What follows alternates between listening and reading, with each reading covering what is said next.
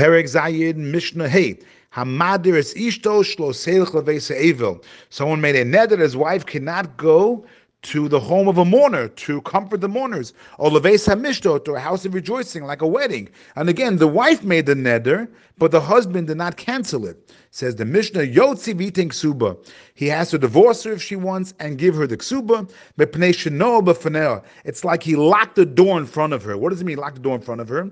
The Rav explains that by forbidding her to go to a joyful event like a wedding, he's locking the door to her happiness and of the removal of her sorrow, and being able to go to a wedding, she will find happiness and that will remove some of her yoga, some of her sorrow. And by forbidding her to go to the house of mourning, he's locking the door by having against people coming to mourn her when she dies. Like the Rav says, Shalamacha, when she dies, Shalamacha he may say Ein Adam. No one's going to come to commemorate her. No, no one's going to come to mourn over her. And therefore, he has to go ahead and divorce her now if he did not go ahead and cancel the neder, because it shows that he hates her. The Mishnah continues now. But if he claims the reason why I didn't cancel the neder was for something else, for a different reason, meaning was the reason why I didn't do it. What was the reason? Because maybe, as the Rav says, maybe there are people there who are prutzim mitzrin sham, people who are not so appropriate to be there, people who are going to have a bad effect on her indecent people, and therefore he didn't want to go there. That's why he did not cancel the vow. So the vow is a good thing. So in that situation of Irishai, in that situation, it's permitted to confirm the vow, and therefore that does not uh, force him to go ahead and divorce her. Says the Mishnah now. Let's say the wife made a vow but the husband says to her, Amala, I'll only cancel the vow on condition. I'm only going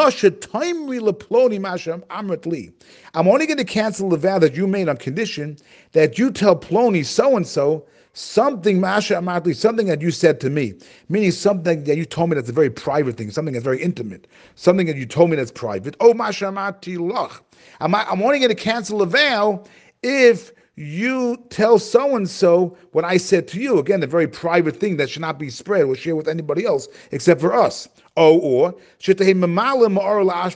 or he says, I'm only going to cancel a vow if ashpa. So the Rav gives two explanations. The first one is that after they have relations, he tells her to do something that will make it that she will not become pregnant, or it means ashpa that she, he tells her on condition that you fill jugs of water and pour the water onto lashpa, onto a garbage dump, which would make her look like a shoto, which would make her look like a fool. So if any of these conditions, he tells her that I'm only going ahead, cancel your vow.